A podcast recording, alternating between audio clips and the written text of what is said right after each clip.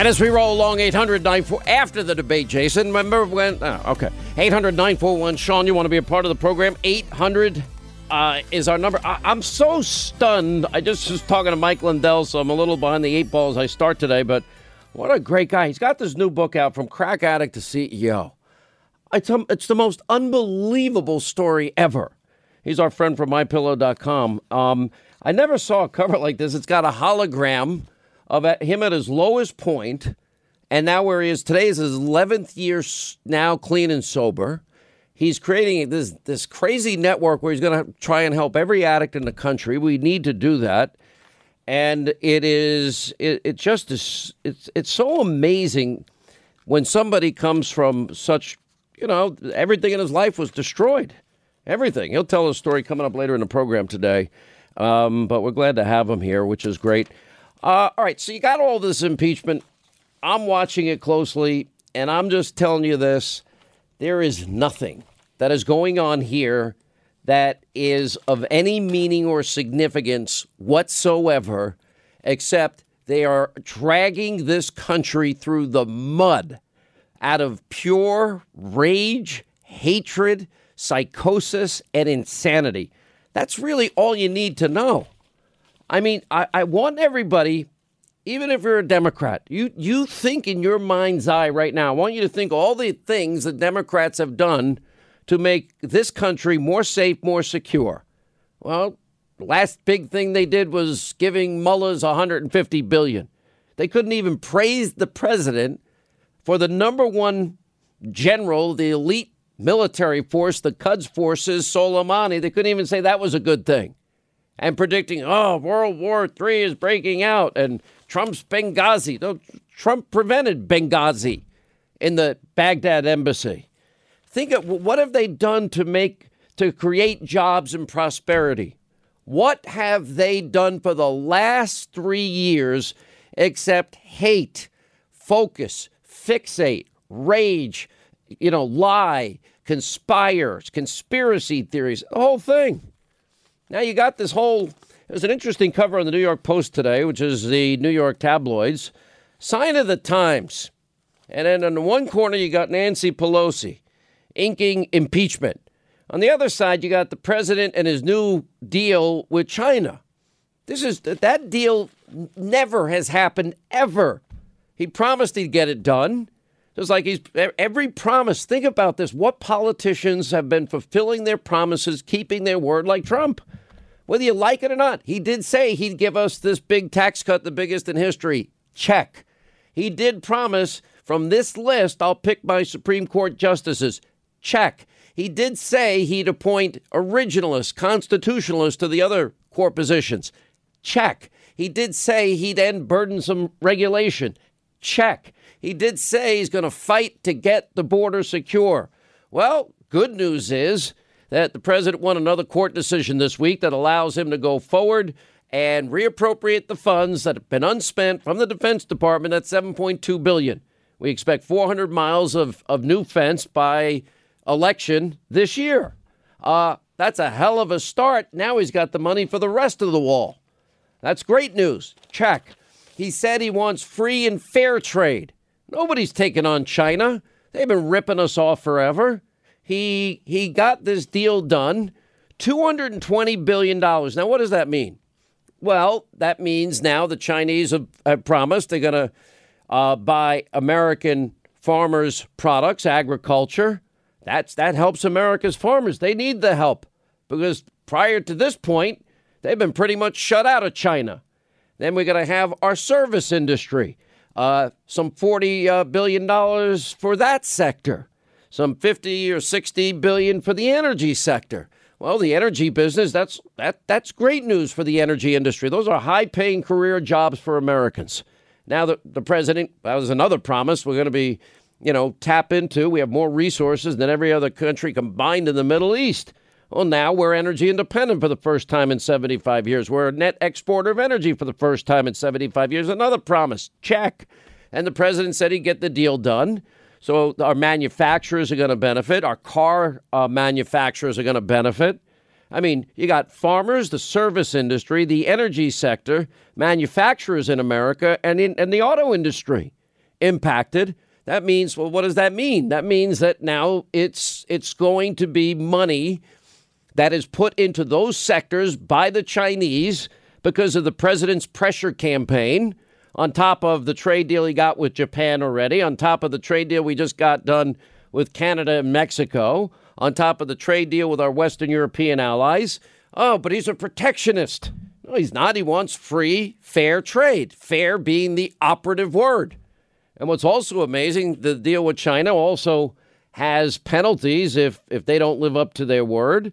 And intellectual property theft is part of this deal. They're stealing our technology. Is you know they just take anything they want, especially in the pharmaceutical industry. That's a part of the deal. What? If, what? If, tell me, just anybody, call and tell us. What have the Democrats done for you to make this country more safe, more secure, you know, more prosperous? What have they done to create jobs? You know, we, we can compare it to the Biden years and Obama years. Yeah, we put 8, mil- 8 million more Americans in poverty. 8 million more. 13 million more Americans on food stamps. Lowest labor participation rate. Now we got, what, the best employment situation since 1969. This stuff matters. These are not just statistics, because behind every million new jobs, that impacts real people, real lives, fellow Americans, real families, and that benefits us you know, it's actually a pretty spectacular story. Now, I'm sure fake news CNN didn't like this part of their poll because 76% rate the economy of Donald Trump is really good. Wow. If you look at uh, the statistics, well, well, he's looking out for the rich. No, it's actually just the opposite. You know, know who's done the best? Not only record low unemployment, African Americans, Hispanic Americans, Asian Americans, women in the workplace, youth unemployment. Okay, well, what did Biden, Obama, and the Democrats do? Why are they so busy impeaching Donald Trump and, and demanding witnesses and lecturing the Senate? We have an election in 292 days. Let the American people decide. Wait, that there's urgency in all of this. No urgency in any of this. It was so urgent, you wouldn't have gone on vacation for weeks after you impeached the president. You would have stayed there. If it was so urgent, you wouldn't be playing politics and holding on to the articles of impeachment which backfired and blew up in their face. If it was so urgent, the seven people that you picked wouldn't have been so abusively biased and corrupt and have been calling for impeachment forever. And since the president's election, look at this blue collar workers, the Sean Hannitys of the world, the dishwashing, busboy, waiter, bartender, uh, house painter, paper hanger, a former construction worker, hack, according to Alec Baldwin. I did all those jobs, two decades of my life.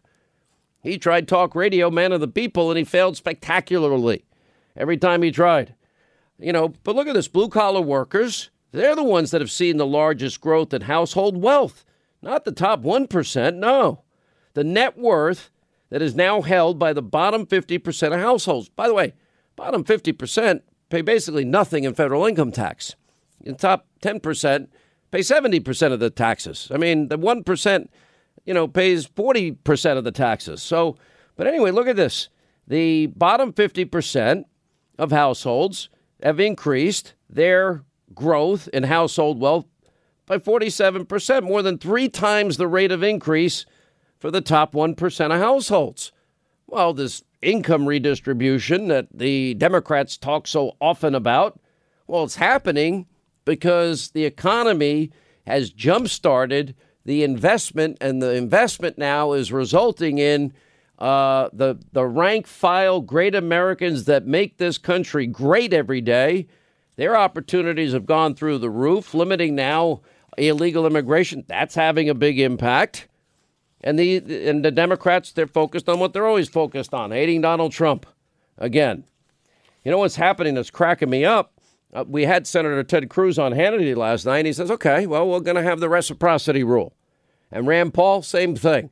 Okay, you now the House has the sole power to impeach. I'm arguing constitutionally it's it's not even an issue. This has been so lacking in due process. It's been such a corrupt process. It has been so one-sided. There's been no consideration given to the president and his attorneys to do anything. It's been a total shift show. And okay, well, now they've made their case. The, the House of Representatives constitutionally has the sole power to impeach The Senate has the sole power to, to then have the trial.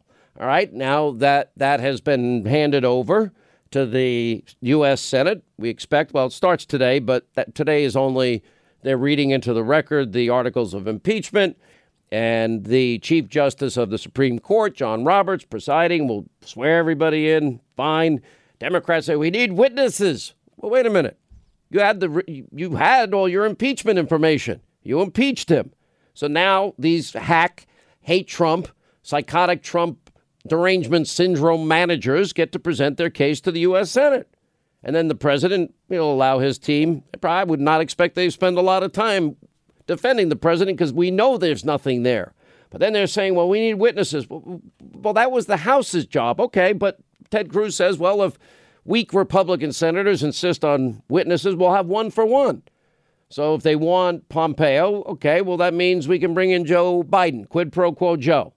If they want John Bolton, well, okay, give us Hunter. If they, because what do we, in that case, we got a slam dunk quid pro quo. You're not getting the billion unless you fire the prosecutor investigating my son. That brings us to all this new evidence. We got new evidence. We're going through it. We're sifting through it. We're sending it in now.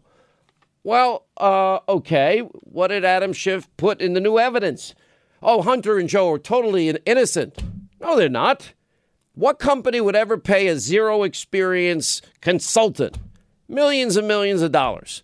Now, think logically about it. I can't think of why a company would ever pay somebody with no background in oil, gas, energy, or Ukraine. None. Why did they pay him millions and millions of dollars? The answer is obvious. We all know the answer. Why did Joe say you're not getting the billion unless you fire the prosecutor? Uh, if you fire him, I'll give you the billion. You got six hours. Son of a B, they fired him. Why? Because his son's being investigated. So he's leveraging, quid pro quoing, the country of Ukraine to fire the prosecutor. Adam Schiff, and his new evidence, says, oh, no, no, the prosecutor was corrupt. No, Joe Biden and Hunter Biden did nothing wrong. That's not true. Do you believe in due process? Do you believe in equal justice and equal application of our laws? Because if you do, uh, you've got to be willing to look at all the issues involving this. Now you got Senate Democrats along with House Democrats. They're scared to death that Hunter Biden, who had all the time in the world to to prepare for his interview, the worst interview I've ever seen on GMA. Uh, why did they pay you? You have any experience? No, no, none. Why do you think they gave it to you? I don't know. Maybe because your father is the vice president in charge of Ukraine? Probably so. Well, amazing. All right, the president just uh, opened up the cameras. I think this is in the Oval Office. I can't tell you. Let's just dip in. We're all about 2020. You just wanted Joe Biden out. What's your response? Well, I don't know him. I don't know Parnas other than I guess I had uh, pictures taken, which I do with thousands of people, including people today that I didn't meet, but uh, just met him. Uh, I don't know him at all. Don't know what he's about don't know where he comes from, know nothing about him. I can only tell you this thing is a big hoax. It's a big hoax. Uh, we call it, uh, this is the current hoax. We've gone through the Russian witch hunt. Uh, we've gone through a lot of them from probably before I came down the escalator, but certainly since I came down the escalator, you take a look at what's happened. And in the meantime, our country, doesn't matter what he's, he's trying to probably make a deal for himself. I don't even know who this man is, other than, I guess he attended fundraisers, so I take a picture with him. Uh, I'm in a room, I take pictures with people, I take thousands and thousands of pictures with people all the time, thousands during the course of a year. Uh, and oftentimes I'll be taking a picture with somebody. I'll say, "I wonder what newspaper that one's going to appear in." No, I don't know him. Perhaps he's a fine man. Perhaps he's not. I know nothing about him. He but I can tell you this: more than I, just taking pictures with the president. He says I don't know him. I don't believe I've ever spoken to him. On the phone with Giuliani, and he said, "I don't believe I've ever spoken to him." I meet thousands of people. President I meet thousands and thousands of people as president. I take thousands of pictures uh, and I do, I, and I do it openly and I do it gladly. And then if I have a picture where I'm standing with somebody at a fundraiser, like I believe I saw a picture with this this man, but I don't know him. I had never had a conversation that I remember with him. So uh, certainly, let me just tell you, you just have to take a look at the polls. Quiet. You just have to take a look at the pictures. You just have to take a look at the polls. You see, I don't need anybody's help. We're doing phenomenally well. The economy is the best it's ever been. We have never had an economy like this in history. We just made the two best trade deals in the history of our country. We are doing well. I don't need the help of a man that I never met before, other than perhaps taking a picture at a fundraiser or something if that's where He we makes take it sound like this was just about taking out Joe Biden. Are you still going to Davos? And if you are, what's the message you want to I send? will to- probably. All right, we're going to hit the pause button here only because we got a hard break along the Sean Hannity Show network. We'll pick it up right where we left off. You won't miss a thing.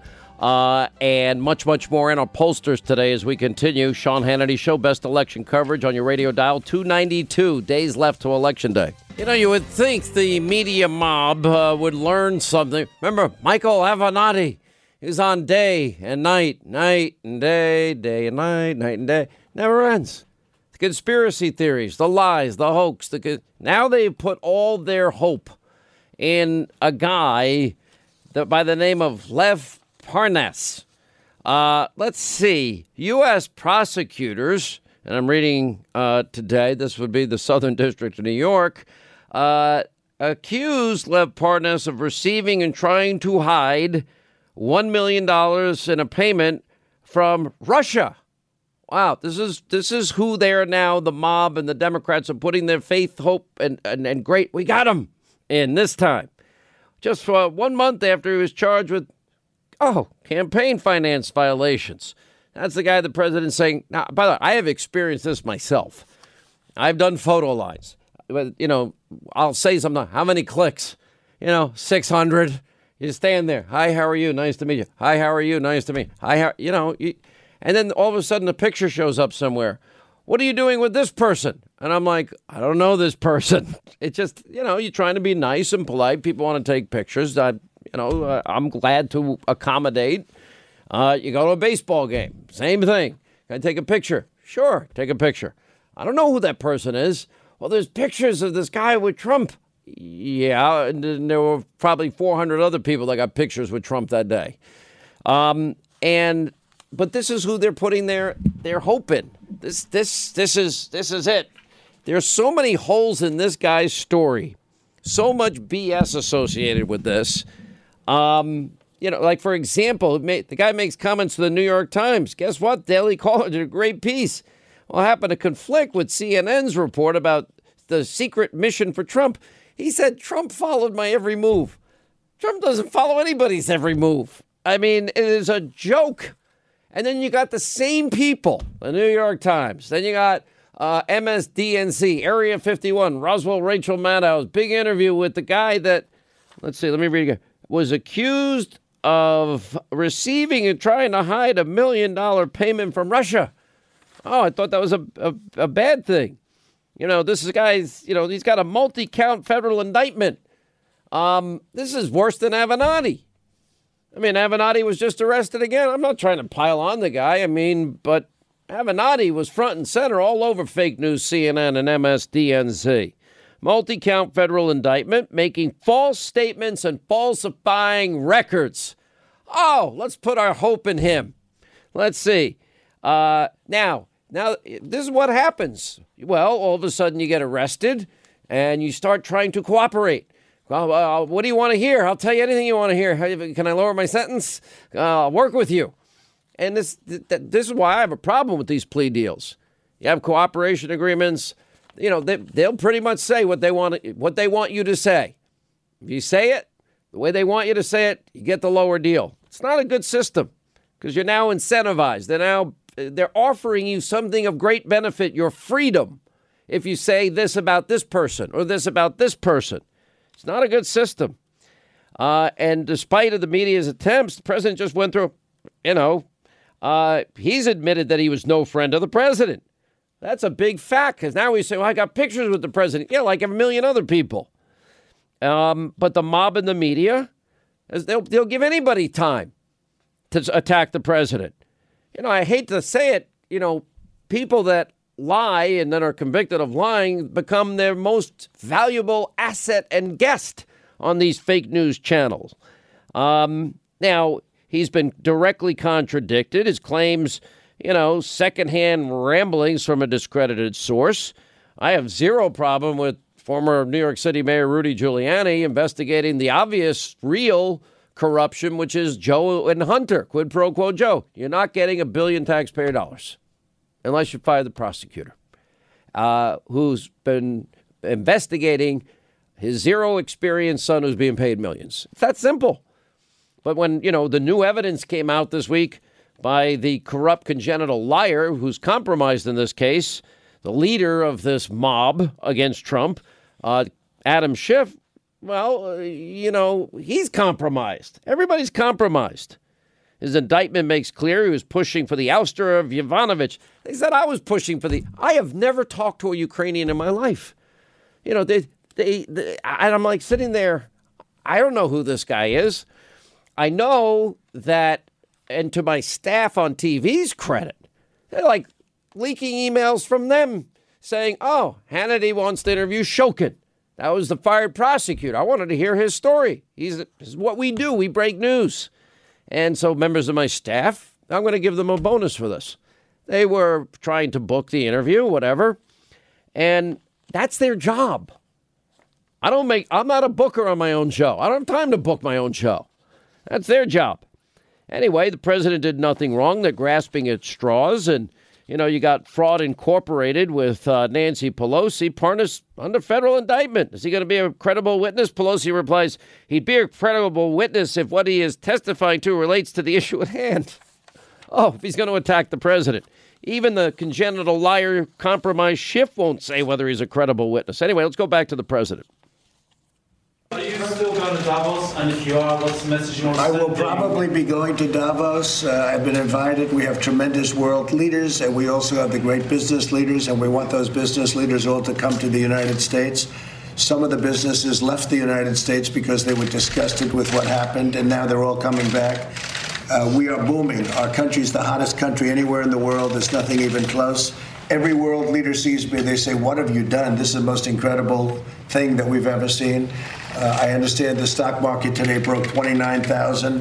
When I came in, it was a fraction of that. It was a, a number that, frankly, would have gone and it would have been cut in half had the other person or the other party won. The number would have been cut in half. Uh, we are doing so well, and I want to get more. We have tremendous room for growth in our country in terms of the economy. We have tremendous, powerful room for growth. So I'm going to be going to Davos. I'll be meeting the biggest business leaders in the world, getting them to come here. I'll also be meeting with foreign leaders. Okay. What's your, you're talking about prayer and faith today. What's your message to the millions of Catholics in the United States? Why should they vote for you in the upcoming election? Catholics. Well, I have a great relationship with Catholics. I've done so much for Catholics. Uh, you take a look at uh, the abortion issue, you take a look at many of the issues, Mexico City, you take a look at so many of the different issues. Uh, my relationship with uh, Catholics and the Catholic Church has been very, very good, as you know very well. Yes, Jeff, go ahead. Mr. President, um, Rudy Giuliani wrote a letter to Zelensky uh, requesting a private meeting, and he said it was in his capacity as private counsel to President Donald J. Trump. This was before the inauguration. Did you authorize him to write that letter? And what was your understanding of what the meeting was supposed to be about? Well, I don't know anything about the letter, but certainly Rudy is one of the great crime fighters in the history of our country. He's certainly probably the best over the last 50 years. He was also the greatest mayor in the history of the city of New York. I think Rudy was uh, truly an outstanding mayor. It's an example. Uh, uh, his endorsement of Bloomberg got Bloomberg elected. He wouldn't have even been mayor. But Rudy was the greatest crime fighter, and uh, Rudy is is somebody that, frankly, having him on my side was a great honor for me, and it has been a great honor for me. Rudy Giuliani, Rudy Giuliani did a phenomenal job over a long period of time in fighting crime, and frankly, he's a very legitimate guy, a very straight shooter. I didn't know about a specific letter, but if he wrote a letter, it wouldn't have been a big deal. Rudy was always in. It was very important to Rudy that I be a great president, and that's okay with me. It was very important to a lot of people because our country was going to hell, and now our country's on a path that we haven't seen in decades and decades. We've never done better. Go ahead. No, no, not you. Go ahead. trial starting next week. What's your view on how long it should take? Well, I think it should go very quickly. It's a hoax. It's a hoax. Everybody knows that. It's a it's a complete hoax. The whole thing with Ukraine. So you have a perfect phone call. This is a call, fortunate, it was actually two phone calls. You people don't report that. There were two calls. They were both perfect calls. In fact, probably among the nicest calls I've ever met made to foreign leaders. Now, so you have these perfect calls, and everybody says it now.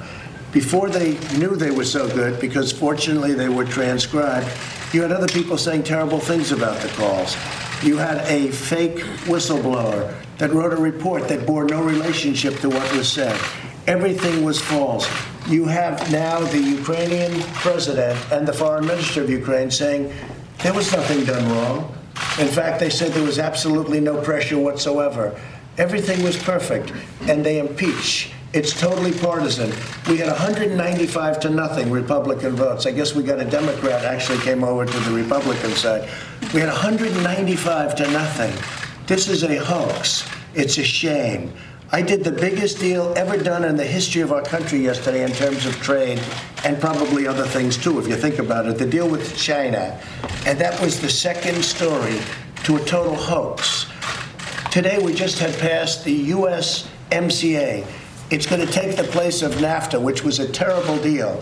And the USMCA will probably be second to this witch hunt hoax, which hopefully everyone knows is not going anywhere. There was nothing done wrong. This was a perfect phone call. Think of it.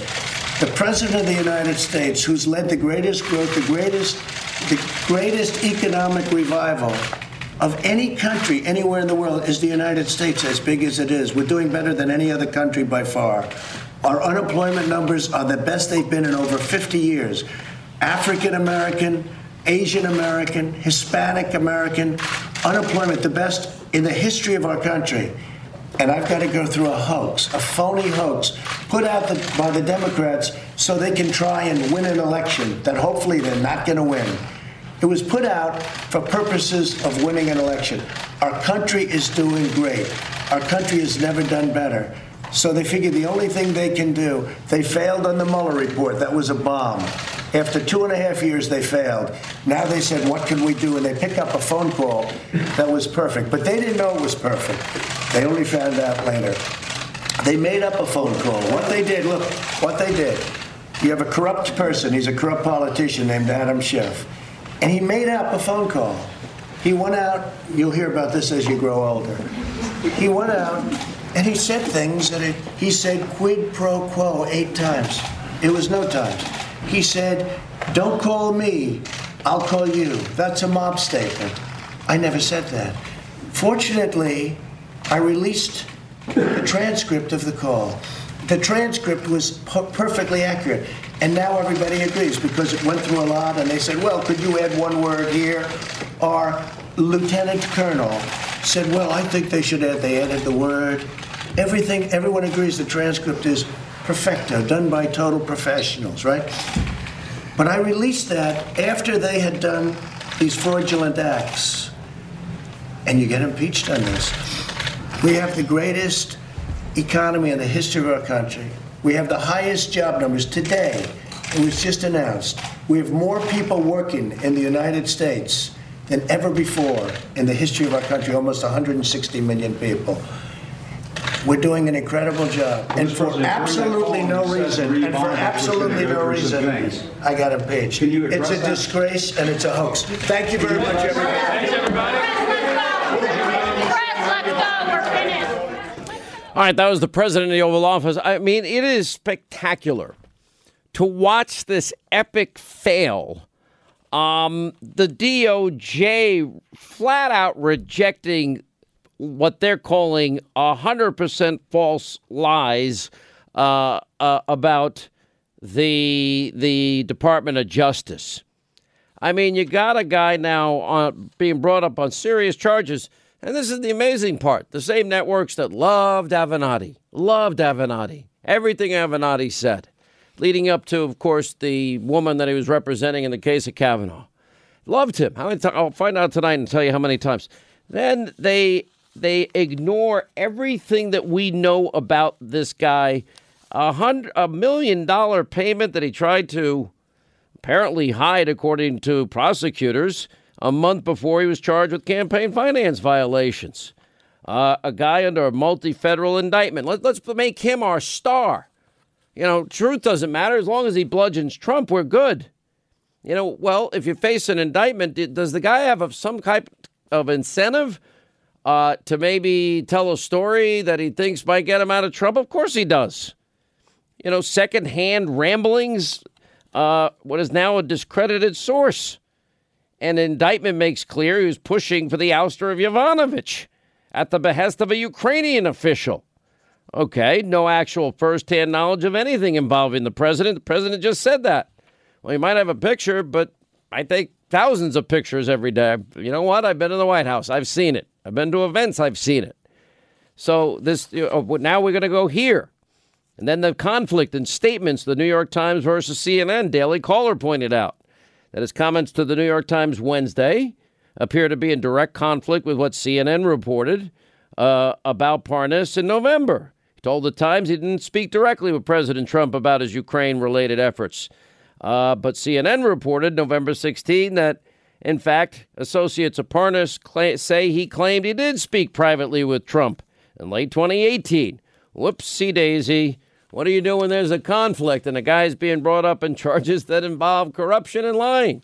I, mean, I think one of the more interesting charges against him is, you know, this guy apparently that has so much credibility, um, you know, that he's admitted, uh, you know, he's admitted he was no friend of the president.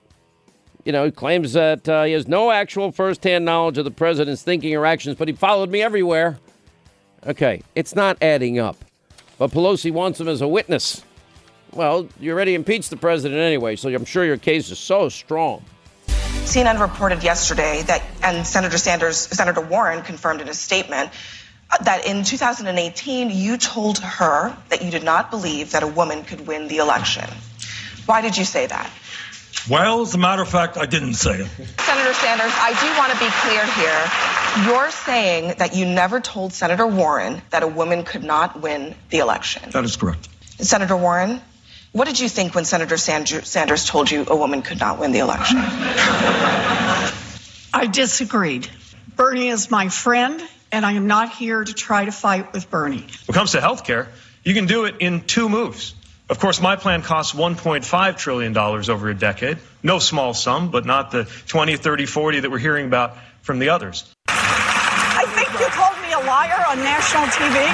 What? think you called me a liar on national you know, TV? Let's not do it right now. You want to have that discussion? We'll have that discussion. You called me. You told me. All right, let's not do it I'm, now. I don't want to get in the middle. I just want to say hi, Bernie. Yeah, good. Okay.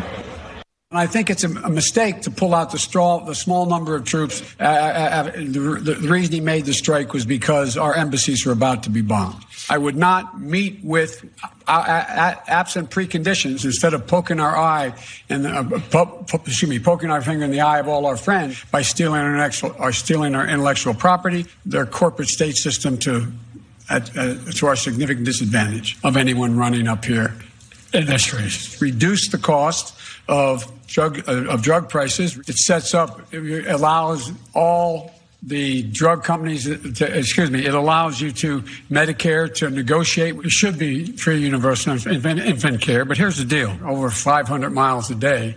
Uh, excuse me, uh, 250 miles a day. There's no oppor- there's no choice but to, for Nancy Pelosi that I think about the American people. I headed up the Recovery Act, which put more money into fossil, uh, moving away from fossil fuels to to enter to uh, uh, solar and wind energy. If they the vast majority believe their children will never reach the stage that they read they they've reached an economic security. All right, hour two, Sean Hannity show. Um, we're not even trying hard. I mean, this this bumbling, this babbling, this incoherence, it's getting worse every single day with uh, sleepy, creepy quid pro quo Joe. Um, and I know everybody's circling the wagons. The Democrats, oh, we can't have Hunter, zero experience Hunter, paid millions. Oh, we can't bring that up in the impeachment trial. It's unbelievable. And then I think the other big moment that took place is you got the two, you know, radical New Green Deal, Medicare for all socialist, leftist, statist uh, that can't do simple math because you can't spend 94 trillion on a new green deal in 10 years and 52 trillion on Medicare for all in 10 years when the country only takes in 4 trillion uh, every year. That's only 40. You don't even meet you can't pay for one of those programs. It doesn't pay a penny for national defense. Anyway, uh, ups, downs, what it means for the general election, the impeachment aspect of this, too. We welcome back to the program our pollsters, John McLaughlin, uh, pollster, McLaughlin Associates, Matt Towery, now officially, due to my influence, out of retirement, syndicated columnist, attorney, pollster, uh, here to discuss all of this. Um, I, I listen to Biden. Let's start with that. I, I, I mean, he's incoherent, and this is just one debate. Um, I don't think this bodes well for the Democrats, but you know, because when you look at the Real Clear Politics average, I mean, he tends to have uh, a lead still, not a lot, but a lead in these primary matches. Uh, maybe not Iowa, uh, so it would give him an advantage, right, Matt? Yeah, you know, um, I'm beginning to think this is a Salem witch trial situation for the Democrats, in, in, in the sense that you remember the old uh, way that took place that they would put you underwater, and if you drowned, you were innocent, and if you were guilty, they burned you at the stake. Well, what the Democrats have going on right now is you either get Bernie or you get Elizabeth Warren, who is so far left field that she scares a lot of, or he, he both, they both scare way too many Democrats who would normally vote Democratic and a lot of independents. Or you get Joe Biden, who simply is not up to the task. I mean, it's it's sad to say this. I don't ever want to talk about anybody's, you know, where they are in life, but I don't think he's up to being able to debate Donald Trump. He doesn't seem like he can keep up with the issues, and it's it's becoming increasingly uh, obvious. But he does have an appeal in these southern states to the African American voters who don't have anywhere to go right now. So he's going to do well he's going to do well in several several of these primaries, South Carolina and others on Super Tuesday. So it's they either get a liberal uh, who's too far to the left, or they get a liberal in the form of Biden who simply can't articulate. Your thoughts, John McLaughlin? I think what you're seeing is a panicking among the Democrat establishment because remember the the real goal is for the uh, establishment in Washington and for the Democrats is to beat Donald Trump. And the rise of Bernie Sanders in the Iowa polls and the New Hampshire polls has caused the Democratic establishment to panic. And they know they know Biden's not up to it. Uh, he, he's the, the clips you played. You could play lots of clips where he's he's stuttering. He doesn't know what the question is. He's not only gaffe prone, but he's just not up to it.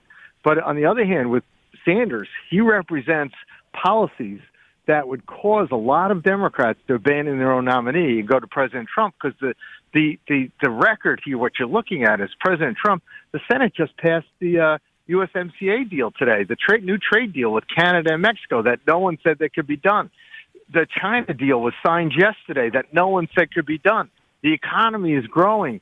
The uh, America is strong. I mean, he stopped 40 years ago. The Iranians took over our embassy and took Americans hostage and Donald Trump stopped that from happening with the same bad actors wanted to come to our Baghdad embassy, and he stopped it with, with just by killing in, in effect the leader of that of that terrorist attack. So the Democrats are in real panic because they know Trump is a lot stronger than they expect, and they have no candidate to put them back in power. So Bernie is is uh, he's going up in the polls, and we'll see if he can pull it off in Iowa and he can pull it off in New Hampshire but that would cause real panic in the Democrat establishment, which is why they've got Bloomberg out there as a backup. Well, you had thought that maybe Deval Patrick was going to be the backup Matt Towery. I mean, I don't even know if he is he even still in the race or did he bail out? Because I never you know, see him.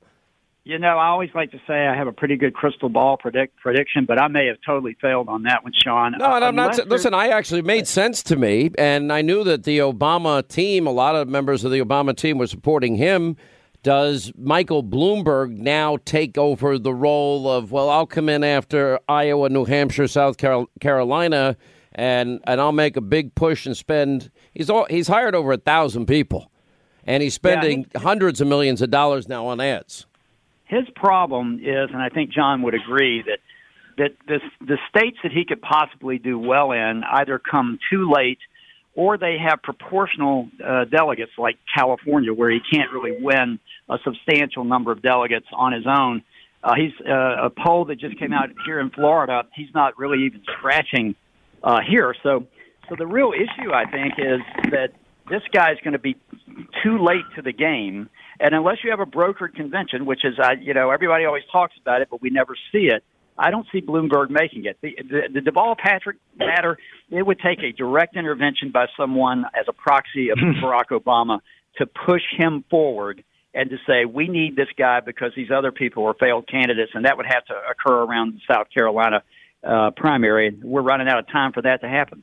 Let's talk about the impeachment in the background. There was a really good cover on the New York Post today, Signs of the Times. The ever so prayerful and serious and sober Nancy Pelosi doing her duty, uh, you know, using a dozen gold pens and handing them out and smiling and taking pictures, you know, inking the impeachment nonsense.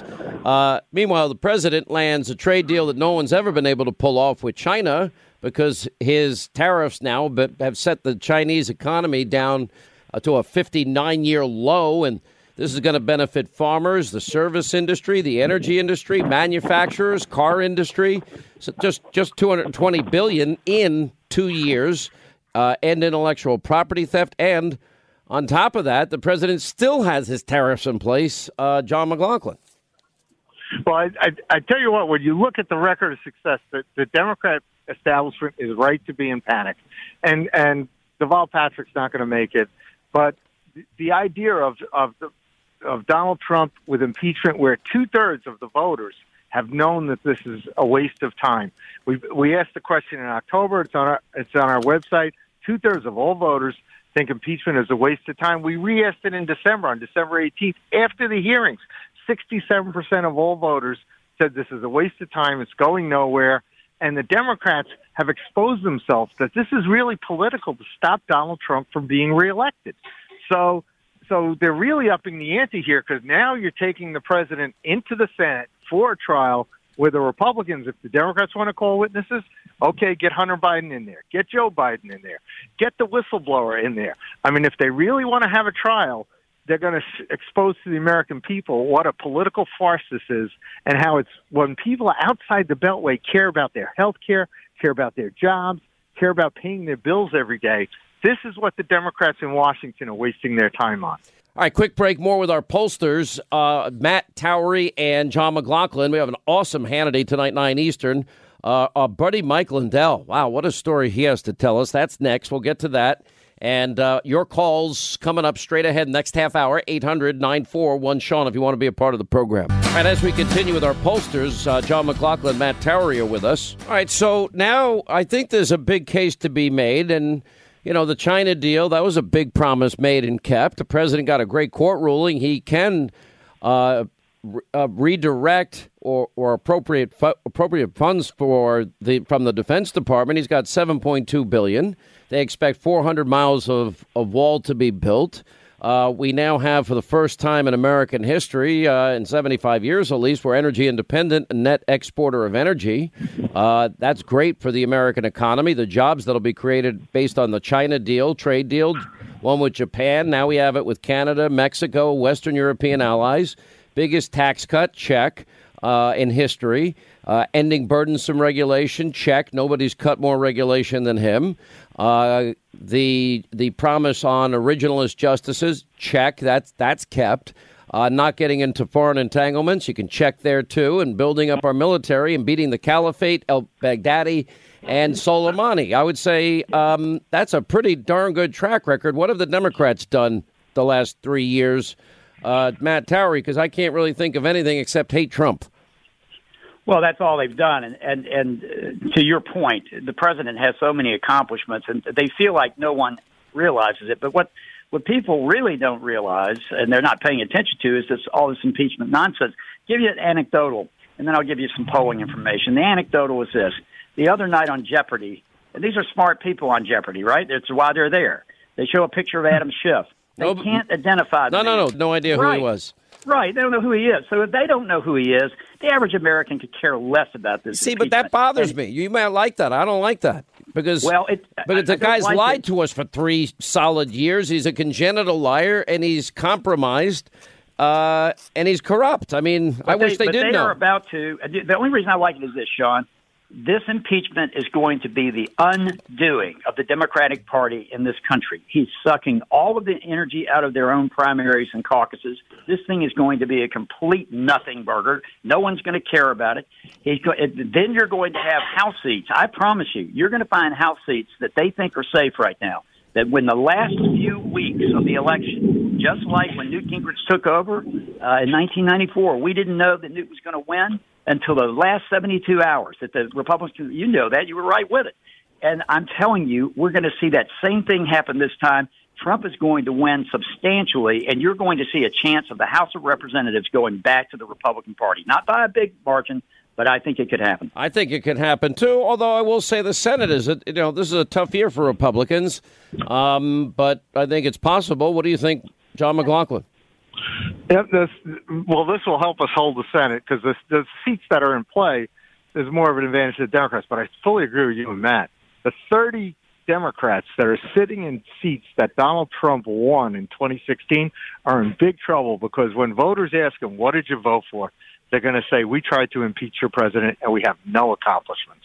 And when you think about that, people like, there's a guy out in Illinois 14, Jim Oberweis. He's running an ad attacking Lauren Underwood for voting for impeachment and wasting the country's time and money. And that's what everybody believes. And the fact the Democrats was amazing in, in December. They were holding weeks of hearings that people could watch and see the news from, and they saw nothing there. And all of a sudden, independents, particularly in battleground states, were turning against impeachment and saying this is a waste of time and money. So there's a big there's a big uh, incumbent position on the Democrats where they need to prove what this is about, and it looks totally political, and it looks totally, uh, you know, that. By the way, the, even though they don't know Schiff, they know Nancy Pelosi, and Nancy Pelosi, who's, by the way, if she could get Trump and, and Pence, she'd be president because that's the Constitution. People don't want that; they don't like her.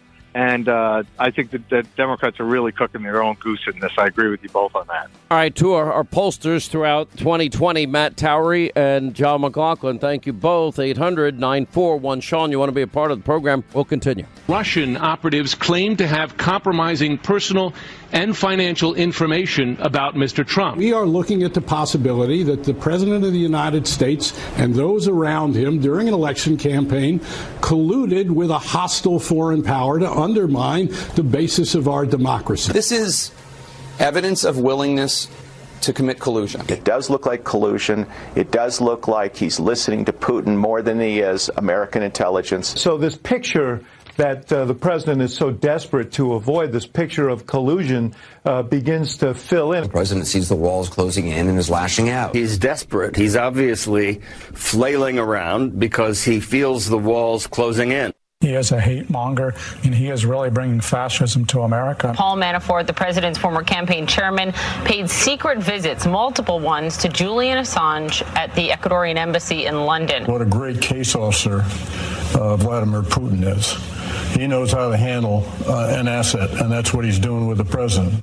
All right, all of what you just heard there was fake news from fake news CNN. 25 now till the top of the hour. 800 941 Sean, you want to be a part of the program? This is CNN. Fake, fake news. So CNN has this. Uh, well, he's really like a stalker. He's Jeff Zucker. Jeff Zucker is the president of CNN Fake News. Hates Trump, and they you know, we now know from Project Veritas gives directions about how they must go against Trump every second, every minute, every hour of every day. Now it's not working for them, and if they're not attacking Trump, those few extra minutes that's always, you know, attacking Fox News because we're successful and we actually have a real audience.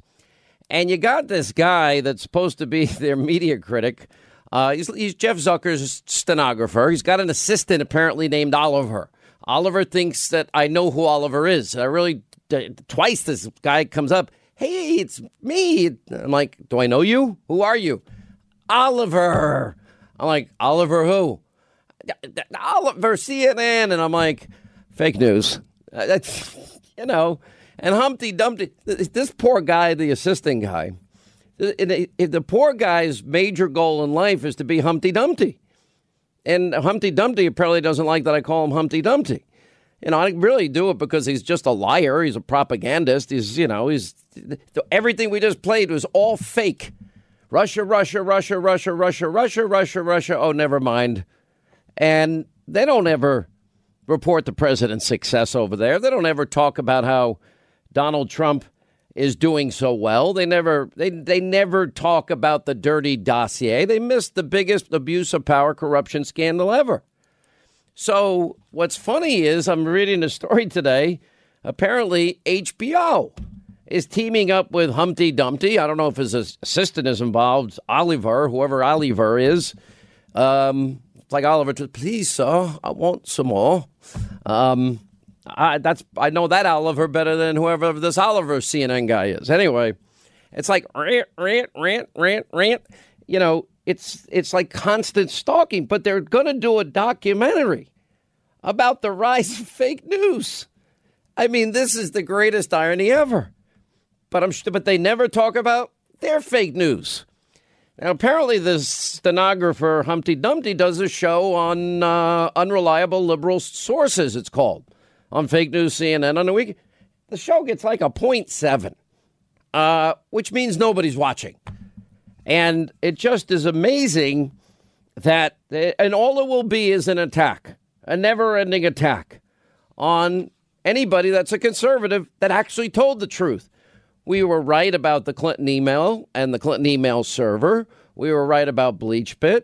Uh, we were right about the unverifiable dirty dossier uh, premeditated fraud on the FISA court, illegal surveillance of the president, spying, to use the words of Attorney General Barr, Inspector General's report, everything that we had reported for three years. I'm very proud of our investigative team together. We, we, we got the, to the truth. We were over the target, pitch perfect, every fact accurate. And you know what? So they put this this new guy on. Well, you got new evidence. But the um, okay, what is it? Oh, well, Trump threatened to withhold money from Ukraine. Well, here's what we know.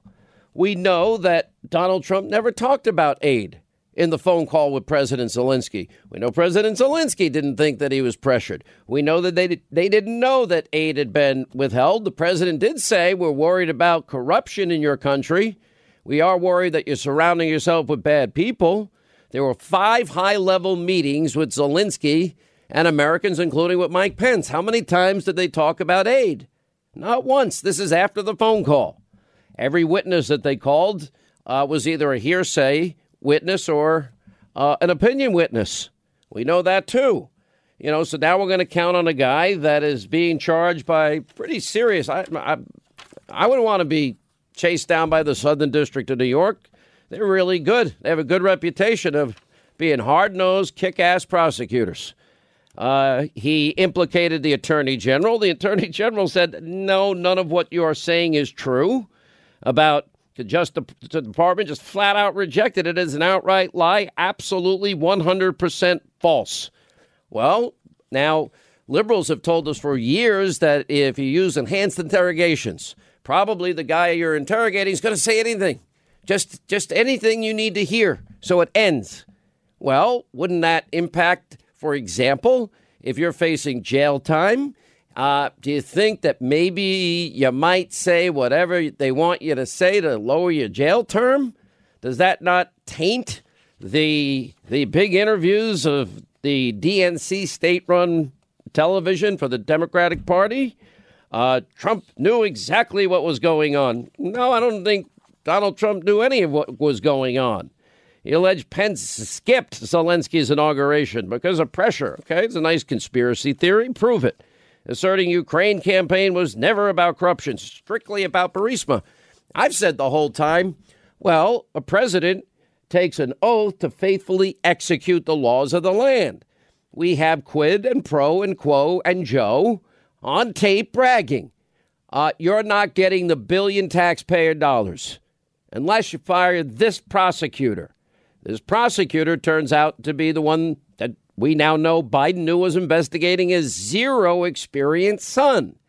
Now, I know that Hunter Biden tops the Senate GOP impe- witness wish list. I think they're right. Now, if you look at the new evidence that the congenital liar sent out the other night, They exonerate the Bidens. They know they've done nothing wrong. And then they take this spectacular leap and accuse the prosecutor that was fired because of quid pro quo Joe. They accuse him of being corrupt. Now, why would a prosecutor um, be wrong in investigating zero experience Hunter? Why would any company pay somebody who has zero experience millions and millions of dollars? Ask yourself that question. Well, if you have no experience and you're a company and the job of your company, you have a fiduciary responsibility to your shareholders and to your employees to make money for the company. So the media just goes along with the big lie. They went along with the hoax. They went along with all the conspiracy theories. They ignored the biggest abuse of power scandal, corruption scandal in history. They did all of that. Now they're just pushed. We can't talk about Joe or Hunter. Why not? If you want a real quid and a pro and a quo. It is it, you you have to it is so spectacular in the level of lying and breathtaking hypocrisy. All right, let's get to our phones here as we now say hi to Mike, a very important state we're going to be paying a lot of attention to in 292 days. The Buckeye State, Ohio. No Republicans made it to the White House without Ohio. How are you, sir? I'm great, Sean. How are you? I'm good. What's going on? Uh, by the way, Ohio will definitely go for Trump, especially down here in Cincinnati, Billy Cunningham country. So here's here's my point. Sean Hannity, you're a great American. I want a full report. Pretty good, right? Like him. You sound exactly like him. He's a great guy. I run into him every now and then. Oh, he's a Sean, trip. here's my point. I know time is limited. If if uh, just as a preface or a prelude to my main point, if if a society or any population is to succeed, people have to procreate and replace ourselves, and we have to replace ourselves with children who are net contributors to society and not net drains on society. So here's my main point. I hope and pray to God Almighty, and I think it's going to happen anyway, that Bernie Sanders gets the nod and becomes the nominee. Because when it comes to the debates between he and Trump, or Trump's program and Bernie's program, one is capitalist, one is socialist overall, it will be an educational opportunity like we've never seen because Bernie's, all Bernie's little snowflakes by the tens and millions will be watching. So it's a great time if the Republicans and Trump can just get their act together and turn it into a fun show, which we know it will be, but a, but a teaching moment to teach these kids who will be listening what a horror show it is when most people are net drains on society, i.e., socialism, and versus net net contributors to society. So last thing, I, it, there's 12 states that have closed primaries. I have a good friend in Maryland, Randy is his name. He's a staunch Trump supporter, but he's registered as a Democrat. And there are tens and thousands and hundreds of thousands of them in the closed primary states. And if, if you closed primary state registered Democrats who are really Republicans will simply cast your vote for Bernie in the primaries, that will help get him there. And then it'll be a slaughter like no other slaughter. Bernie and the Democrats will lose by McGovern like or or Mondale like proportions, maybe even bigger this time. But it's all about a good chance to educate the population. I'll shut up now and let you say what you say, or hang up, or, or just listen. All right, appreciate the call. Thank you uh, for being with us. My answer to you is very simple.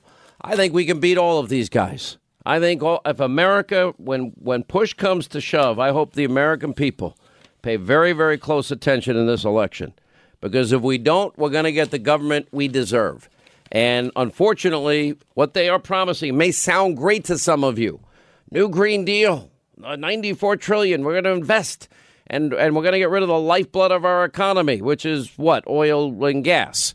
Uh, and we're going to get rid of the combustion engine, and we're going to, you know, everything's going to be free. May sound great to some people.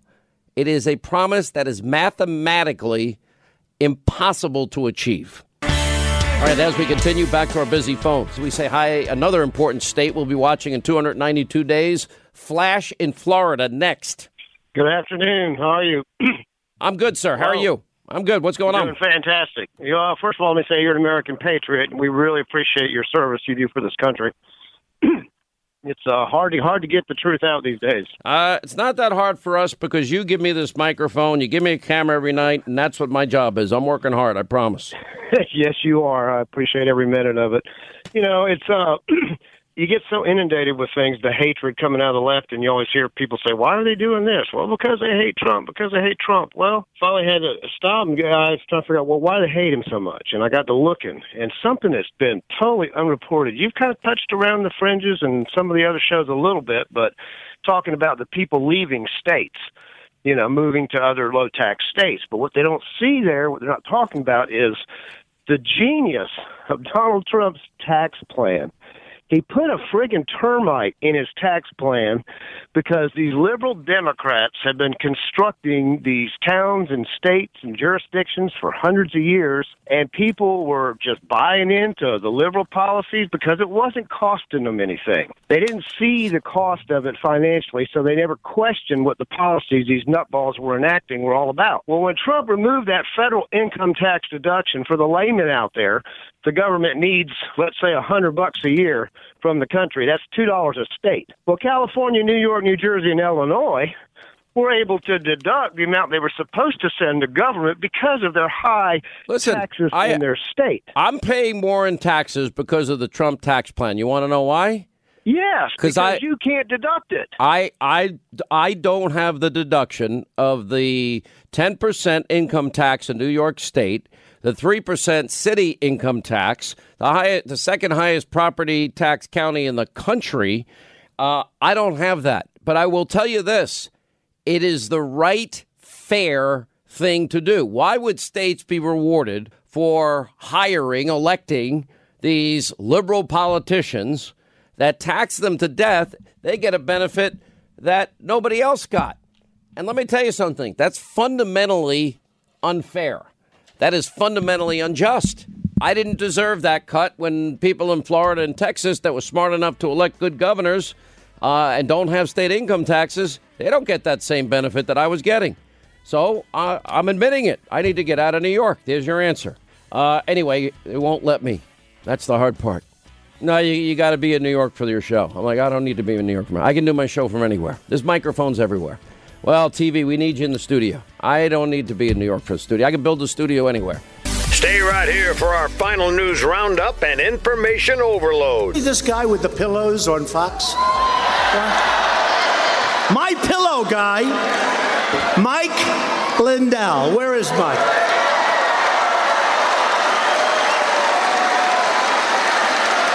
He is the greatest. I have never seen so many ads for so long. And you know what? I think he gets them for like peanuts. First of all, he does make a great product, great pillows. I actually use them, believe it or not. But he's been he's been a supporter from day one. And I said, you know, I want you to be my ad buyer because I guarantee you he makes great deals. So I haven't asked him yet. Will you be my ad buyer, please, Mike? The My Pillow guy. Thank you. And he's been with us right from the beginning, along with a lot of other folks, actually. All right, that was the president when he was in Minnesota with uh, one of his rallies. Glad you're with us. News roundup, information overload. Uh, now you've heard me talking now about for a long time about all the great products. When you go to mypillow.com, Sean Hannity Square, uh, and they're the best products, and I they work for me. They work, and and I've gotten to know Mike Lindell, and he's in studio with us. This is not an infomercial about his pillows. They are the best. Always go to the Sean Hannity Square because you're going to save money and you're going to get twice the value. Just a hint. But I've got to know Mike Lindell. He's I I, I consider you a friend. absolutely. Uh, you now employ what sixteen hundred people? Yes. in Minnesota. Yep. Yeah, and now what? What is more fascinating about you is what you do outside of work, because you've become you've gotten pretty wealthy. I would imagine at this point. You have a new book, and I've never seen a cover like this. We'll put it up on Hannity.com. It's a hologram on both sides, and I don't know how you did this. It's this is your mugshot, the the ugly one, right? Well, that's for the day the drug dealers did an intervention. It wasn't. Yeah. I wasn't in jail that day. Okay, you look terrible. Yep. um, okay, and then the happy Mi- Mike Lindell, from crack addict to CEO. What are the odds? That's the name of the book. From crack addict to CEO. On the back of the book, there's a hologram. You speaking, and this is you giving your testimony because you now are devoting a very big portion of your life um, telling a story that is unbelievable. Mm-hmm. Because people get so hooked into these drugs, and you were there. Right. You were you hit Right. bottom Absolutely. that they never come back. Right. We're losing every single week. Yeah. 300 ki- people a week in this country because of opioids. Yep. So I want you to tell us. I, I mean, you tell a story in the beginning of the book. There's a great foreword by Dr. Ben Carson, which I liked, Mm-hmm. um, and I thought that was great. I like with the president. You talk about the day in February of 2007 in your prologue when your family business, you you're renting it out of a shed uh, on the verge of a hostile takeover, about to lose your house. Your bank accounts were down to nothing. Mm-hmm. You had been married to your wife. you today is the 11th anniversary of you being sober, right? Yep. January 16, 2009. All the hidden stuff you write, alcohol, drugs were taking their toll. You owed your book. You were a big gambler. Yep. 45 grand. That's not easy to pay off No. when you're when you're addicted to crack. That's right. How did you do it? God, faith, Jesus. I mean, but uh, what happened when I, you know, I believe all addictions come from childhood. You know, my parents divorced when I was seven, back when divorces weren't common. And I got put into a new school. I couldn't. I was you know shy then. I just I would either show off like, hey, watch me jump out of a bus window, you know, do things like that to to try and fit in and I couldn't talk to people. I was very kind of almost like introverted, but but uh, I look back now and it was you know my my self worth inside things that happen in childhood or trauma. Our veterans, when you get trauma, any trauma can manifest into pain and unworthiness, and then you uh, you take drugs and stuff to mask the pain. Or and that's what I did. I got into cocaine first, then crack. Start Yeah. with the cocaine. 1990. No, no, cocaine was about 1983, 84. 84. Yeah. Okay. And you started out, it was a fun drug, I guess, to you. You thought? Well, I could talk to people then. I, I could take it. I felt good. I felt, you know, I didn't feel like, you know, I could talk to people and not feel, you can't get rejected if you don't talk to people. So then we took cocaine. Well, I could talk to people and I felt like I was on top of the world. And, Mm-hmm. and I was a very functioning cocaine addict for 20 years. I mean, all the way through the 80s and 90s. almost unheard of. Yeah, yeah. Very, uh, I had a, you know, family, raised a family. I had successful business. I was always an entrepreneur. I had lunch wagon, carpet cleaning business, but I had bars, I had bars and restaurants. Not good for an addict. Right. You know, And, and, and how much were you spending on cocaine a day? Oh, back then, you know, maybe a hundred dollars. But I was I, back then. I had a huge gambling habit. I bet on football. So I owed bookies, you know, big money. I Yeah. mean, they'd come and they'd show up on uh, on Tuesday to get their money, and it wasn't fun. Uh, how did you not get your legs broken? Well, I ended up paying them, and you know, there's uh, you'll see. You'll have to read a lot of that in the book. I was uh, a lot of uh, um, you know pay, paying them. I, I had a guy that would give you know they'd give me time, some time to pay, and but I would never learn my lesson on that. It was it was almost uh, I would just keep doing over and over, and and. But when it all switched to crack in, in the early 2000s, that that's a different drug than cocaine. It was just so you get so paranoid and the stuff that goes with it. But at this about the same time, I invented my pillow. God gave me this dream of my pillow so I could put all my everything I had into this pillow, and it gave me good self worth when I sold it. I was turned down everywhere when I sold it at home shows and fairs. I could talk to people where I couldn't talk to them otherwise be, because they come back the next day and tell me how the, how it helped them so much. Said Right. It helped them so much. It made me feel good inside. It wasn't about the money. And and that uh, you know I went on for uh, all through that. You got a divorce. Everything happened like you say in 2007. I lost everything. I lost my my uh, wife at the time left because she couldn't take more. These guys were taking it. We were labeling the pillows in our living room and. And uh, we got into two, so we got a divorce, 20 years, and uh, these guys were taking the company. In 2008, though, that's when the drug dealers. I was up 14 days and had a On a bender, they call it. yeah, right, yeah, a big one. Yeah, And, uh, that's a big one. And these you, guys- when you say you were up, you were awake for awake, 14 days. awake, yes, and doing crap. I was downtown Minneapolis. I was hiding out. I actually had a warrant out for my arrest for a diving uh, and thing, and, I, and I, if I got put in jail there, I was avoiding that because I was going to be found innocent. So I was hiding out. But I was up 14 days. I come out of the room, and they're all three standing there, and there was an intervention. And I go, "What are you guys doing?" They go, "You've been up for 14 days. We're shutting you off." And I went down two of The them intervention by by drug dealers. Unbelievable. Uh, Right, and the two of them left, and the one guy stayed there, and he and I waited him out till he fell asleep. I was almost out of crack, and then they did run out, and he fell asleep. I hit the streets of, of Minneapolis. Isn't that amazing? Uh, You wouldn't think drug addicts would want you to stop doing drugs, but Right. but you got lucky, really. Right. Well, here's what happened. I went down the streets for an hour. I couldn't find any crack. Nobody would sell it to me. I'm offering twenty dollars for a five dollar rock. I came back upstairs, and here's what he said. He's sit- sitting up for me. He goes, "Give me that phone. I'm going to take that picture you're going to need for that book you've been telling us about." And he said, "You've been telling us for years, which I told them and my all my friends too, that you, that this." Pillow is just a platform for God, and you're going to come back and help us all out of a, this addiction life we're living someday. And we're not going to let you die on us. In other words, I was their hope.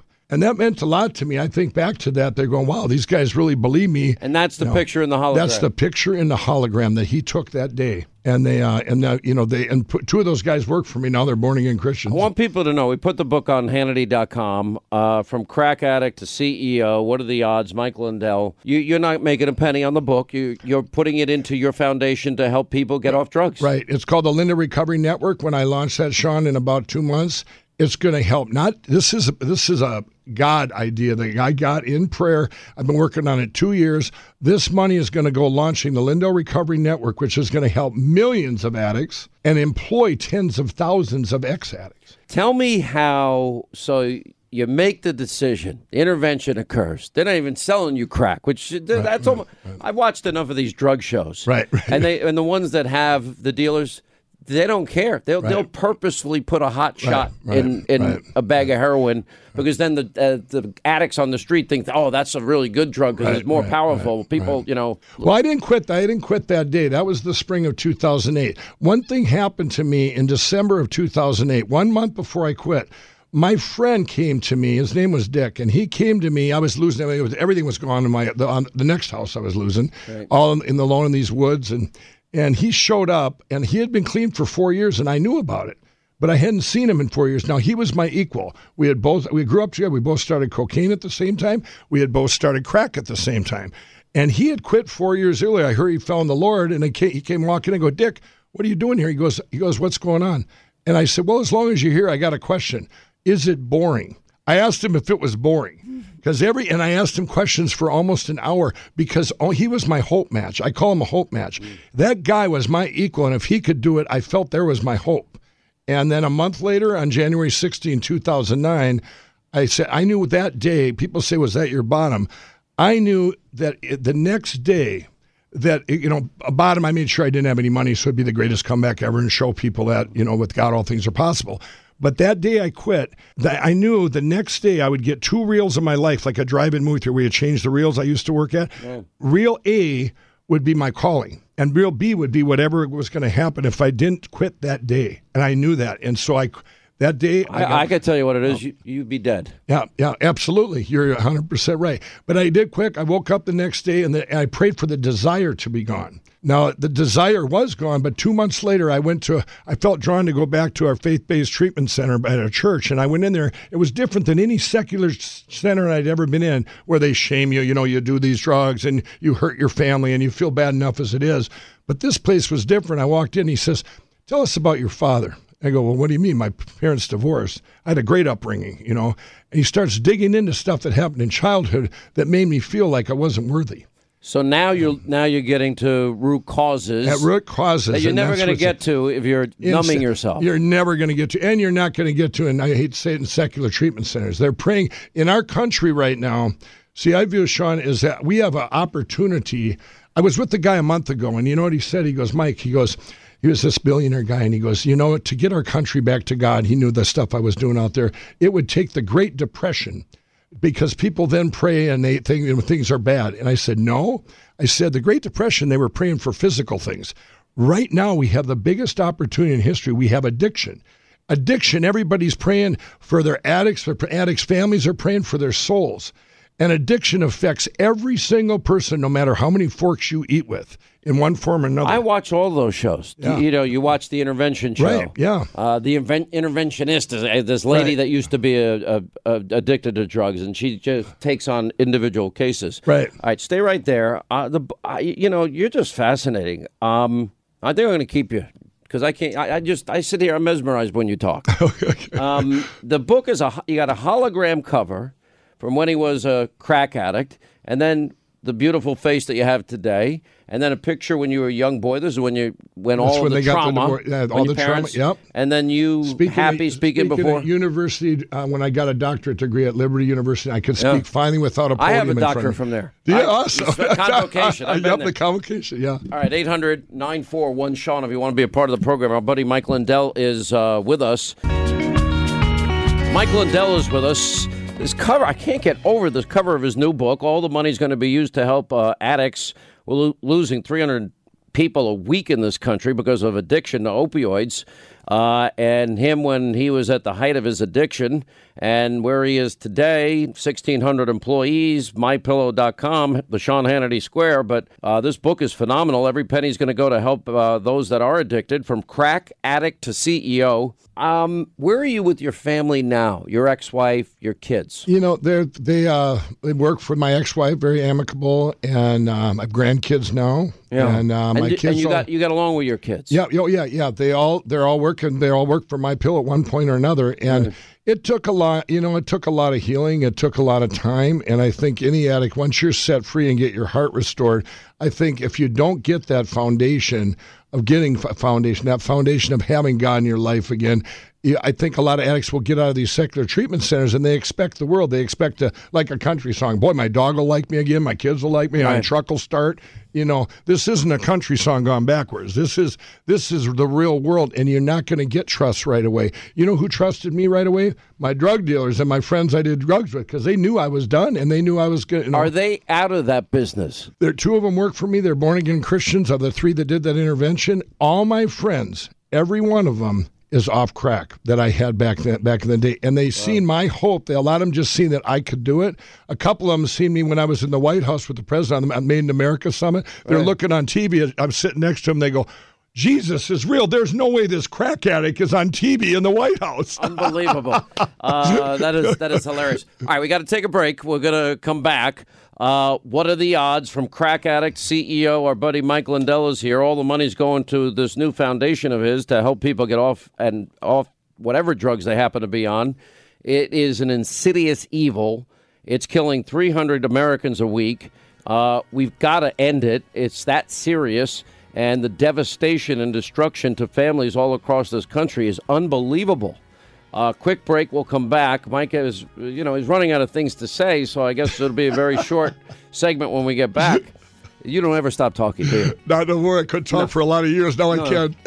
Quick break, right back. We'll continue. All right, 25 da- uh, now until the top of the hour, 292 days. Yes, a tipping point.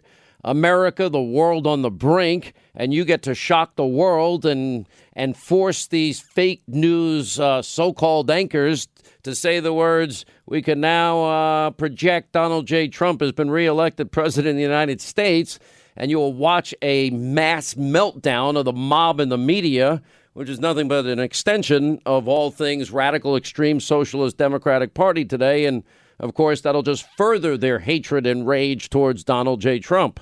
Amazing, though, the country's doing better. Our manufacturers, our car industries, 220 billion just for this year and next year alone. And still, the president has kept on the table. He's still putting the tariffs on China. That's how desperate China's become because of the president's tough economic policies. And the trade deal with Canada, Mexico, done, finished. Uh, Japan, same thing. Western European allies, same thing. Showed a lot of restraint when it came to Soleimani. I probably would have popped him after taking down U.S. drones, but you know what? The president was more patient than I was. Uh, no boots on the ground, no never ending, you know, uh, conflicts abroad, protracted wars, boots on the ground. He took out the caliphate, bombing the crap out of them and getting rid of the Obama era rules of engagement and unleashing our military might with the force that we're capable of. He took out Baghdadi and many of his top associates, and he took out the, the leader of the number one state sponsor of terror, Soleimani. I'd say not a bad first three years. What have the Democrats done? Nothing. Anyway, Mike Lindell, uh, you know the president. You're friends with him, and, and you supported him from the get go. Yeah, you know, and I and I'm in a unique position. When I first met him, I was an ex crackhead. I didn't, I never voted. I didn't know anything about politics. I didn't know the role they play in our daily lives. When I came out of addiction, Sean, I, I had a present giving money to evil empires. All my friends were unemployed. People were losing their houses. I had already lost mine. But they, uh, I met him then, and it was just him and I. We met for a half hour. I walked out of there. I go, this is the most common sense person and solution. This he was going to be the greatest president ever. I went all in. I well, actually I, I, talked to a lot of his employees, and they were and everyone loved him. You can learn a lot about someone how their employees what their how their employees feel about him. And I went all in. And of course, I was attacked right away after, you know, right away I, I put in a press release that I had met the Donald Trump. And I went back to Minnesota, and I, you know, normally I could say I'm, I walking across the street. How fast you walking? And they, I did this press release, and I was called a racist. I was called boycott them. All these stuff. Like, they don't even know what we talked about. By the way, they've tried oh. to attack you because you advertise on Fox. Yeah, oh yeah, show. Yeah, yeah, all that. That, that. By the way, all of our advertisers go through this. Right.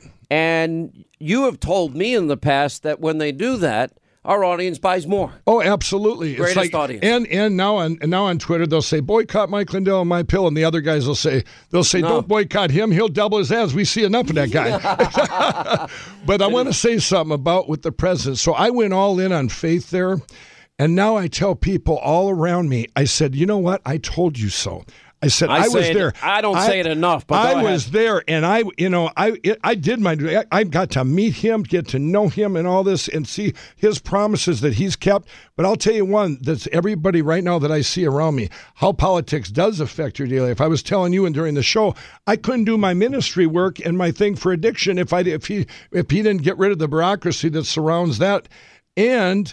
Another thing right now that I see that I when they brought the fake news, they'll call me all the time wanting quotes and stuff. They were talking about oh a recession's coming. I kept him on the phone for forty minutes without him saying I'm a word. shocked. And I said, and I go, you know what? Maybe even you can get a new job at a nice station. The economy's so good. Oh, good. that's great. And then I, but I want to tell you what's happening now. Entrepreneurs and and are taking chances again on service business and products because the consumer confidence at an all-time high and they have a safety net to fall back on because it, the wages keep going up It's, it's and amazing. up, and it's amazing and I, I just so thrilled for all these people that can finally live in no fear because they can just take chances now when you look at the statistics, every I mean, one of the things I'm happiest about is you know we now have on the economy. We have the lo- best unemployment situation since 1969. Mm-hmm. Record after record low unemployment for every demographic mm-hmm. African Americans, Hispanic Americans, Asian Americans, women in the workplace, youth unemployment. There was a, a fake news CNN poll that they had to even report that 76% of Americans see the Trump economy is in good shape. It's doing well. Right. Trump's blue collar boom is shrinking income inequality. Nobody really wants to talk about that. But since the president's election, blue collar workers have seen the largest growth in household uh, wealth. Uh, net worth held by the bottom 50% of households, who, by the way, they only pay 1% of federal income tax. Right. I'm not critical. I'm just, we have redistribution. Absolutely. You and I pay a lot. Yep. Uh, and I'm at way too much in New York uh, and in Minnesota. But That's the way- right. but think about this. And more than three times, we're seeing the net wealth, household wealth, increase for the bottom 50%, three times, uh, three times the rate of increase for the top 1% of households.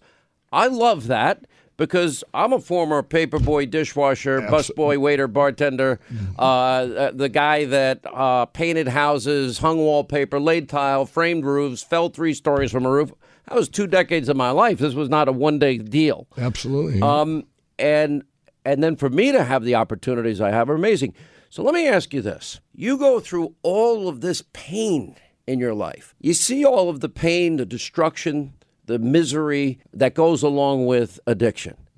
We lose 300 people a week. They die, fellow Americans, because of addiction. right And I know it's complicated. You you talked about when you were seven, your par- parents got divorced, and it was mm-hmm. tough on you, and and you've dealt with those underlying issues. How did people do it? I guarantee you, there's somebody listening to this show. Well, until my network comes out, I'll tell you where you go. The faith-based treatment centers in this country, there's 3,600 of them that I've vetted. That's your Teen Challenge, your Salvation Army, your Union Gospel. They work. It's like 80% and above. You know what secular treatment is? Like 10% and below. And you need to get the right help and to get those wounds addressed. And, and with uh, what I have seen out there is addiction. It's not just you know, it's just becoming everyone's now. It's affecting everyone because you are people are dying. But to have a president like we have, and I just talked to the president, the first lady, the stuff they did with the opiate bill and the things they're doing that allows the ministries and the and the faith-based treatment centers to go to finally do something and help because you know what before when they would take money guess what now take god out of your equation that's what they make them do But the thing is, is I know people have been in rehab, and and they've been there again and again and again. For example, the statistics on opioid addiction, and it starts. These kids in particular scares me because you know the frontal lobe of, of male kids is not fully formed till they're twenty five, right? Uh, and for some longer, but. Mhm. But that that's worrisome because your rational thinking, your common sense is not fully developed. And but if you get addicted, if you start with a Vicodin, a Percocet, an OxyContin from Grandma's medicine cabinet, uh, then that's gone. Then you're looking on the street paying eighty bucks a pill. There's only so many kids that are in high school that have Right. eighty bucks for a pill every day or more. Then somebody says, "Well, the bag of heroin's only ten bucks, and it's a much bigger high." Once that you get addicted, the odds are fifteen percent can get out. That's Th- it. I, that's because you're getting those statistics from secular treatment centers. I'm telling you, they you got to get the right help. And, I agree with you. the- with you get the right help, and now that help's going to become available. When my network gets out there, you're going to see it's going to be the most amazing thing because addicts need to be the ones so, that they, you know the hope. The hope for the addicts is other addicts. So addicts. people buy your book, and you're going to donate every penny to this this this new foundation from mm-hmm. crack addict to CEO. Now somebody's addicted. They come to one of these centers of yours, right? No, no, they're going to come to my website. Here's what it's going to be. They're going to come to the Lindell Recovery Network website. Right. I'm going to be the tour guide. I'm going to tell my crack story, what I was. Right. I'm going to say, put in your age and your addiction. They'll put in their age and their addiction. And let's say a 22 year old opiate addict might not relate to a 50 year old meth addict, right? Sure. So they put that in there. And now they, I'm going to have all these videos. These got people that have made it through, but it's the not a bottom, the commonality of the drug. So they've all been set free. These are the successful ones. So for And now- every drug, you'll have a story. You'll every, have stories. Every drug will show people that made it through, but you won't know how they made it through. And now, in order to get this access code, you're going to access. I'm going to come on and say, hey, you guys want the best help ever? It's inside this website, inside this app. You need an access code. Where are you going to get that access code? You got to go to a church. I've vetted over so, over so far over six thousand churches in this Amazing. country. You got to go to a church and sit through one sermon, and then they're going to have access codes for you. You can pay it back. I'm gonna, you know, I'm a salesman. I'll go. You guys just go there and go. No, no, no, no. I'm not going to listen. And then you get it home and you open up the website, and there's going to be the most amazing help you ever see. Which I can't even say all that now, but part of it will be the faith-based treatment centers that I vetted. Took two years to vet 3,700 treatment centers in this country that work. Start with the Salvation Army and, and Teen Challenge. Unbelievable idea, but that means you really have to want to be sober. Well, that means. I mean, you, need have to, have the Sean, desire. The key, the key is to see the hope. Let me tell you, when I, you know, I believe addiction is an opportunity of a lifetime for our country.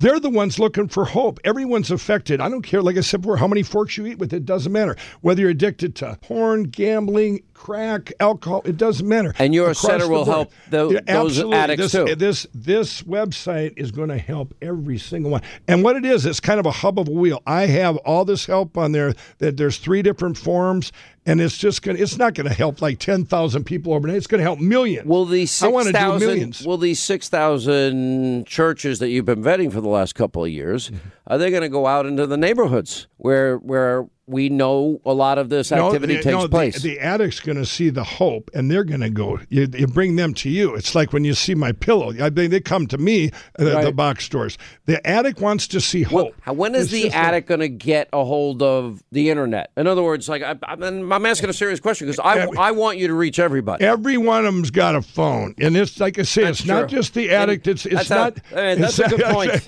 It's not just the addict. they got addict. the phone so they can get the drugs. Right, but it's it. not just the addict on the mm-hmm. street. You know, I was a very functioning addict for 20 years. You know, you wouldn't know you wouldn't know if I was on drugs for 20 years. Come on, nobody, uh, people you did business with over that whole period, they didn't know something was up. Well, no, they did. Oh, you mean the people I did business? Yeah. with? Well, I was in the bar business, so obviously they knew. You know, a lot Well, of they them were knew, they were doing it with you. Yeah, so, yeah, you know. right. But I mean, By the way, it was the very best thing I did was get out of the bars. Right. Right. I mean, there's very functioning addicts out there, but I say addiction affects all of us, and I think it's an opportunity because, like I said, in the Great Depression, they were looking for um, you know, praying to get uh, physical, you know, physical food and stuff. Here, people are praying every day. What about the addicts' families?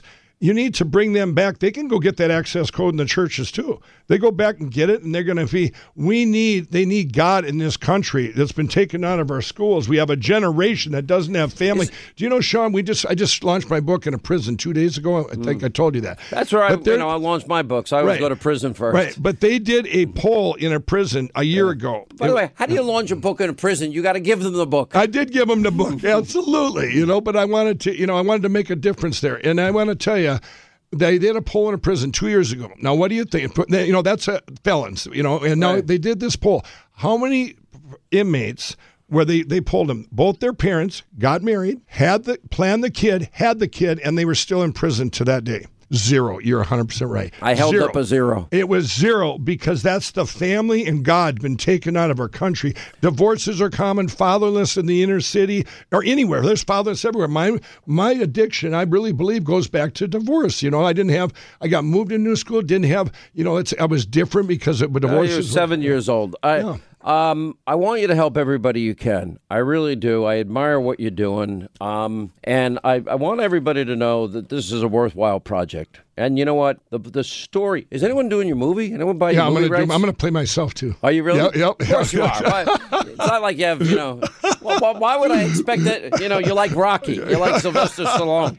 I just want to help people. I've never seen a cover like this. It's a hologram of Mike Lindell when he was at his low point, mm-hmm. and then the hologram of when you're at your high right. point. Then when you're seven, yep. which is when you you believe your trouble starts, right, right. and then you now are recovered, happy, and you're helping other people. The book is called uh, "What Are the Odds?" From Crack Addict to CEO.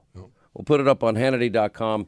Um, you're helping a lot of people. I, I look. I'm not I, am a Christian that knows I need to be the better Christian. The one that I'm the one that needs the the saving kind of Christian. And I'll tell you, there's no doubt you were put here and you went through all that crap in my mind for that purpose. Yeah. And your products are amazing. Speaking of which, mypillow.com. Uh, this is your ad. In our, right in front. Listen, I love your products. Well, thanks. I don't. I'm, I'm an insomniac. You know I don't sleep. Yeah, yeah. Okay, but I sleep better because right. of you. Right. The pillows work. I fall asleep faster. I stay asleep longer. Now, then you come up with the My Pillow mattress topper. I'll take a picture. It's on my it's on my bed. That helps. Uh, best, it's the best like extra mattress you ever have in your life. Mm-hmm. Then you have the full body pillow. You even have pillows for dogs, which is amazing. And the Giza sheets, I've got to tell you, they've became become my favorite. Where are they? The world's best cotton. Yeah, it's only grown in a tiny right, portion of the world. Between the Nile River, the Mediterranean Amazing. Sea, and the Sahara Desert, where the climate's perfect for one crop cotton. And you got 1,600 employees in Minnesota. Mm-hmm. Business has never been better. Never been better. So I want to say that too. You know what? Anyone out there is afraid to get behind our president and this administration, yeah. you know what? Get, uh, get rid of that fear because my best day is the right now at my pillow. Well, we have the Sean Hannity Square, and every day there's a new sale going on. So you go to mypillow.com, go to the Sean Hannity Square, and you get special deals right now. If you get the Giza Dream sheets, the best, softest, extremely durable sheet, uh, sheets made from the world's best cotton, you're going to get another set free. Mypillow.com, promo code, you go to the Sean Hannity Square or call 800 919 6090. Mike's book, From Crack Addict to CEO. I've never seen a cover like this, a hologram. Uh, and I'm so happy. You, I, am so proud of you. I mean, getting to know you and your life story is amazing, and uh, it's an honor to also call you a friend, Thank Mike you. Thank you, my friend. friend. And if they get the book today, I'll ship the whole My Pillow order for free if they use your code. Perfect. Sean Hannity Square. Quick break. Right back. All right, that's going to wrap things up for today. 292 days until Election Day, and you get to shock the world again. Anyway, the impeachment, the guy under indictment, man, we got new evidence. It's like their new Avenatti, and we'll prove our point. We have the great one, Mark Levin, Rand Paul. He wants all these guys called. I love it. Uh, Senator Marsha Blackburn, great guest madness. We'll have it all covered. 9 Eastern tonight. See you then. Back here tomorrow. As always, thank you for being with us.